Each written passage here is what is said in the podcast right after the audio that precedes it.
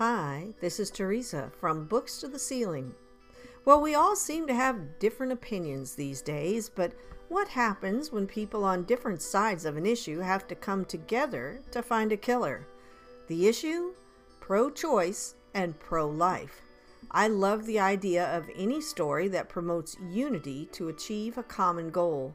It's what the world needs now. Here's a little more about our book this week The Killer Sermon by Kevin Klesner. An aging priest in rural Wisconsin gives an impassioned Christmas homily condemning abortion as murder and exhorting his parishioners to stop it.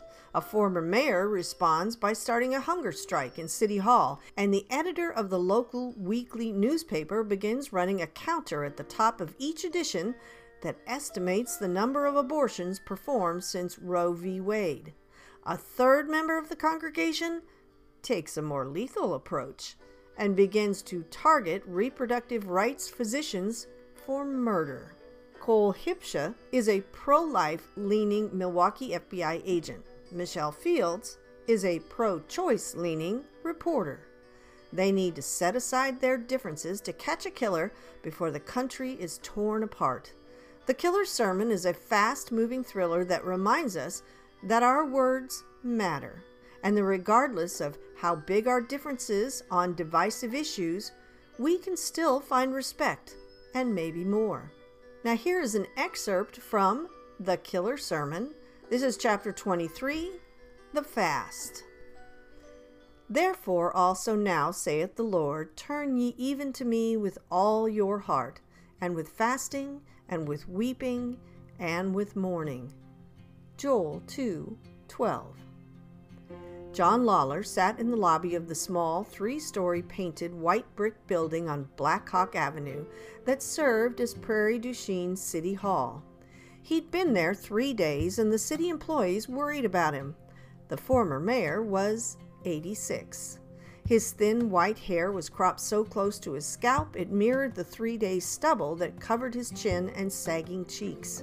His eyes were slate gray and had a depth to them that spoke of wisdom. His heavily lined face showed the wear and tear of hard battles with prostate cancer and a heart attack, combined with deep laugh lines carved by raising four children to adulthood in the best possible way. The oldest of Lawler's four children burst through the doors of City Hall just then. Matthew was at his father's side in six long strides. Dad, what the hell are you doing here in your pajamas? he said, looking down at his father, snuggled into a sleeping bag on the floor. The mayor said you've been here haunting the place for days. I'm on a hunger strike, the old man said in a quiet, dignified voice. He wasn't used to one of his kids towering over him with his voice raised. He felt somewhat intimidated, but wasn't about to show it. Against what, for Pete's sake? Matthew demanded loudly. All around them, in the rooms that faced the lobby, people could hear at least the son's side of the conversation. Some of the people listening had worked for the old man and loved him greatly. The father's voice was steady and firm, but low. I'm not eating again until people in this country stop killing their babies. I'm fasting until we outlaw abortions. What? Does this have anything to do with that Christmas sermon Father Wagner gave? The son was worried. When his father made up his mind about something, when he felt he was right on something important, he wasn't easily deterred. If he was serious about this, then he had just told his eldest son that he was going to kill himself slowly here in the lobby of City Hall. Matthew slid down the wall and slumped into a sitting position near his father's head. His voice lost its bravado and came out soft and scared.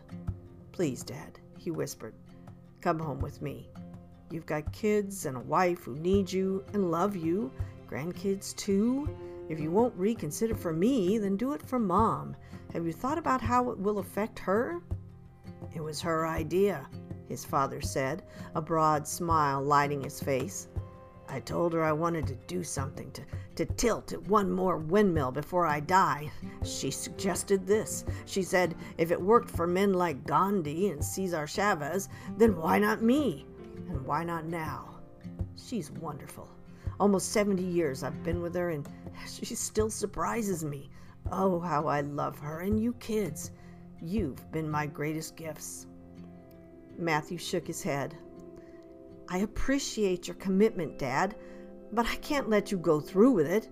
The mayor has called a special meeting of the Common Council tonight, and I'll be there to tell them that your sons and daughters want you home, even if you have to be dragged out of here in handcuffs by Prairie's finest.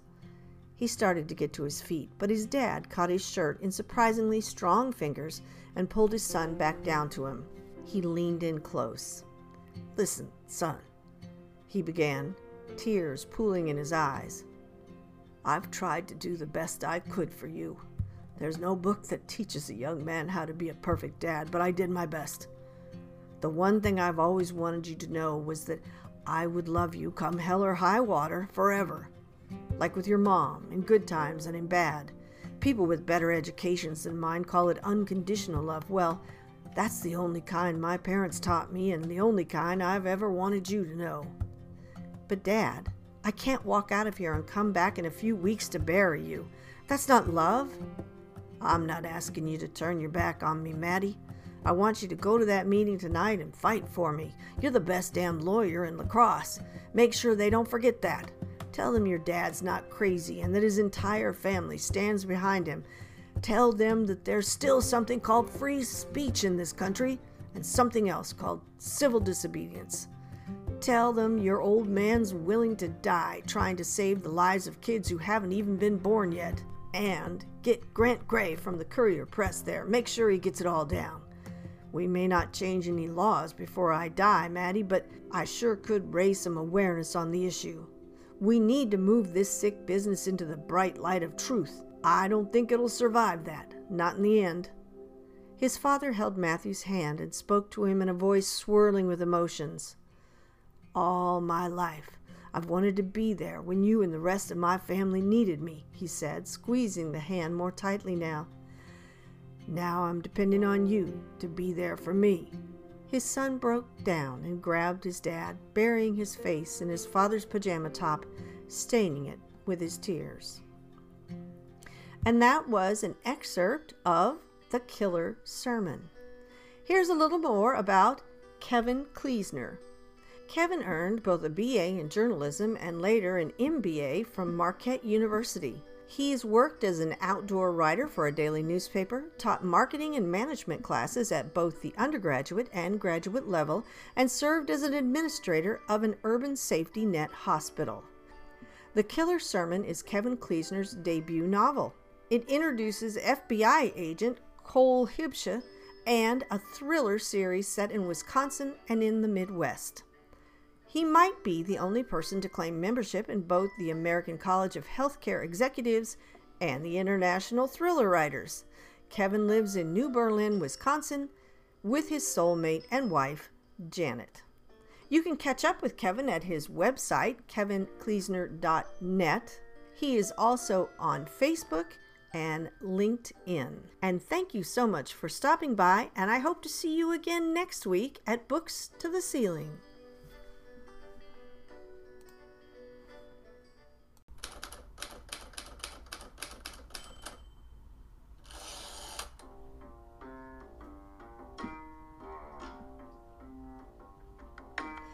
In 1962, Dot Morgan was told the best thing she could do, besides being a nurse or a teacher, was learn to type. While attending secretarial school, she decides to rub elbows with an elite ladies' club to help her father with a struggling campaign for city council. Instead of getting the help she sought, Dot is thrown into a world of adultery, deceit, and murder when one of the town's sons is found dead.